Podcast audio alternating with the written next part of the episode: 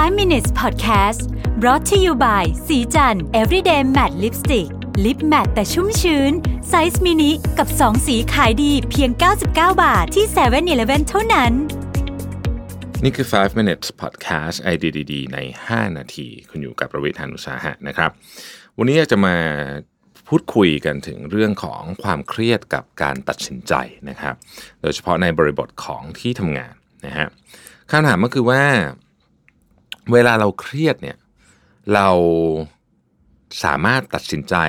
แบบดีที่สุดเท่าที่เรามีพละกำลังจะทำได้ไหมเนี่ยนะครับคำตอบคือไม่แน่นอนนะครับลิซ่าเพนนีเนี่ยเป็นอาจารย์อยู่ที่ University of South Florida แล้วเธอทำการศึกษาเรื่องนี้นะฮะแล้วก็จะไปพูดใน TEDx นะครับบอกว่าเวลาเราเครียดเนี่ยนะฮะ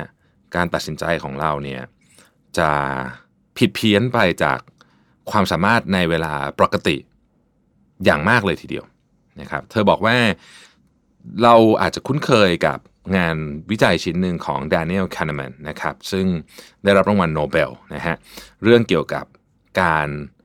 ประมวลผลข้อมูลของสมองนะฮะซึ่งมันมีอยู่ 2 ระบบด้วยกันก็คือ fast กับ slow ก็คือจริงๆก็คือมันก็คือชื่อหนังสือ thinking fast and slow นั่นเองนะครับ หลักๆเลยก็คือว่า 95%ของการตัดสินใจของมนุษย์เนี่ยอยู่ในหมวดที่เรียกว่าเป็น fast brain นะฮะมันประมวลผลข้อมูลจำนวนมากนะฮะแต่ว่าใช้ประสบการณ์ใช้อะไรต่างๆเข้ามาความแม่นยำต่ำนะฮะแต่ว่ามัน work เพราะว่าไม่งั้นเนี่ยเราจะต้องคิดทุกเรื่องอย่างละเอียด เราสมองเราไม่ไหวนะครับ ยกตัวอย่าง fast mode เช่นการขับรถนะฮะ ในขณะที่อีก 5%เนี่ยเราจะอยู่ใน slow mode นะการตัดสินใจในโหมดนี้เนี่ยมันจะเป็นการตัดสินใจที่เราค่อยๆคิดถึงข้อมูลต่างๆ แล้วก็ตัดสินใจด้วยเหตุด้วยผลนะครับ ประเด็นก็คือเวลาเราอยู่ใน fast mode เนี่ยนะฮะเราไม่รู้ตัว เราคิดว่าเรากำลังตัดสินใจด้วยความสามารถเต็มที่ของเรา แต่บางทีเราไม่ใช่นะครับ ดังนั้นเมื่อเราเครียดเนี่ยนะฮะโอกาสที่เราใช้สมองในส่วน fast mode ตัดสินใจเนี่ยจึงมีเยอะมาก แล้วมันก็อันตรายด้วยนะครับทำยังไงเราถึงจะเราถึงจะหลีกเลี่ยงนะฮะข้อจำกัดอันนี้ได้นะครับ เธอบอกว่าในเวลาที่เราอยู่ในสถานการณ์ที่ตึงเครียดนะฮะมันมีอยู่ 3 อย่างนะฮะที่เราควรทำเพื่อให้การตัดสินใจของเราเนี่ยออกมาดีที่สุด อันที่1นนะครับอันที่ 1 บอกว่าเธอบอกว่า pay attention นะฮะ pay attention คืออะไร pay attention คือการใส่ใจกับสิ่งที่ตัวเราเนี่ยกำลังคิดอยู่ในตอนนั้น ยกตัวอย่างเช่น บางทีเนี่ยคุณอาจจะส่งโปรเจกต์อันหนึ่งซึ่งคุณตั้งใจทำมากไปให้เจ้านายคุณแล้วแล้วเจ้านายคุณก็ตอบกลับมาในอีเมลคำสั้นๆว่าโอเคนะฮะคุณก็อาจจะเริ่มคิดไปแล้วว่าเฮ้ยเจ้านายต้องไม่ชอบแน่เลยนะฮะนู่นนี่นะครับ กลายเป็นว่า ก็อาจจะไปทำอะไรที่ไม่ควรทำหลังจากนั้นนะฮะก็ต้องก็อันดับแรกคือมีสติอะว่าตอนเนี้ยฉันกำลังเครียดอยู่แล้วเครียดอยู่ทำยังไง อันที่สองก็บอกว่าให้หายใจลึกๆเวลาพูดถึงหายใจลึกๆ เนี่ยเราเราเราก็คิดว่าแค่หยุดแล้วหายใจเฉยๆ แต่จริงๆแล้วไม่ใช่นะฮะคำว่าหายใจลึกๆ เนี่ย มันมีสิ่งหนึ่งที่เรียกว่า coherent breathing คือเวลาสมองเราเนี่ยนะครับ มันเครียดปุ๊บเนี่ยมันจะเข้าสู่กระบวนการที่เรียกว่า fight or flight mode ก็คือจะสู้หรือจะหนี ซึ่งอันเนี้ยไม่ไม่ไม่ใช่โหมดที่ดีในการตัดสินใจ เพราะฉะนั้นการหายใจแบบ coherent breathing เนี่ยจะทำให้ร่างกายเราเนี่ยกลับเข้ามาสู่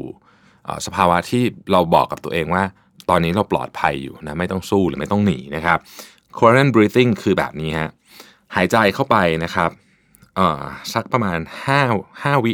นะครับ แล้วก็หยุด แล้วก็หายใจออกอีก 5 วินาที เราก็ทำแบบนี้ไปเรื่อยนะครับ หยุดแป๊บหนึ่งเว้นแป๊บหนึ่ง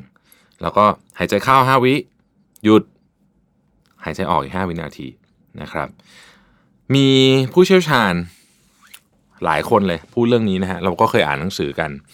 ว่าถ้าคุณฝึกไอ้ coherent breathing สัก 10 นาทีเนี่ยครั้งต่อไปที่คุณเจอเรื่องเครียดเนี่ยนะครับ แล้วคุณใช้วิธีนี้เนี่ยหัวสมองคุณจะโล่งมากเลย แล้วมันจะกลับเข้าสู่โหมดที่ตัดสินใจแบบ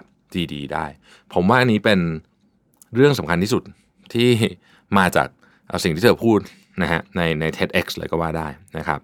อันสุดท้ายบอกว่า be curious คือตั้งข้อสงสัยนิดหนึ่งตั้งข้อสงสัย ตั้งข้อสงสัยกับอะไร ตั้งข้อสงสัยกับตัวเองนี่แหละครับ ตั้งข้อสงสัยกับตัวเองว่า เรื่องที่ฉันกำลังเล่าให้ตัวเองฟังอยู่ตอนนี้คือเนี่ยเจ้านายอาจจะไม่ชอบงานของฉันสมมติในเคสเมื่อกี้เนี่ยนะครับ มันจริงเหรอ หรือว่าบางทีเนี่ยนายอาจจะกำลังยุ่งอยู่หรือเปล่านะครับกำลังประชุมอยู่หรือเปล่ากำลังออบอกว่าเดี๋ยวเดี๋ยวอาจจะมาเดี๋ยวอาจจะเดินมาคุยกับเรา คือ reply อีเมลมาก่อนเพื่อให้รู้ว่าได้รับแล้วแล้วอาจจะมาคุยกับเรา เรื่องทั้งหมดที่เราคิดไปเนี่ยอาจจะไม่จริงเลยก็ได้นะครับเธอบอกว่าด้วยการฝึก 3 ข้อนี้นะฮะคุณจะสามารถที่จะ disrupt กระบวนการการคิดแบบเร็วของคุณเนี่ยให้เข้ามาสู่กระบวนการการคิดแบบ ที่เรียกว่ามีเหตุมีผลมากขึ้นนะครับ และแน่นอนว่ามันจะช่วยคุณเนี่ยทำการตัดสินใจที่ดีขึ้น ซึ่งมันส่งผลต่อตัวคุณและองค์กรของคุณ อนาคตของคุณเนี่ยอย่างมหาศาล เรื่องเล็กๆ อันนี้เนี่ยจึงเป็นเรื่องที่ควรฝึกควรทำอย่างยิ่ง ทุกวันนี้ชีวิตเราเจอเรื่องเครียดๆทั้งวัน เพราะฉะนั้นถ้าเราไม่รู้ตัวว่าเราเครียดอยู่ แล้วเราตัดสินใจโดยที่เราเครียดแล้วตัดสินใจ แล้วก็ใช้สมองส่วนออโตเมติตัดสินใจไปเนี่ย ในที่สุดแล้วผลของมันเนี่ยรวมๆกันเนี่ยนะครับ มันอาจจะสร้างความแตกต่างให้กับชีวิตเราได้แบบมโหฬารเลยทีเดียว ขอบคุณที่ติดตาม 5 minutes นะครับ สวัสดีครับ 5 minutes podcast presented by สีจัน everyday matte lipstick lip matte size mini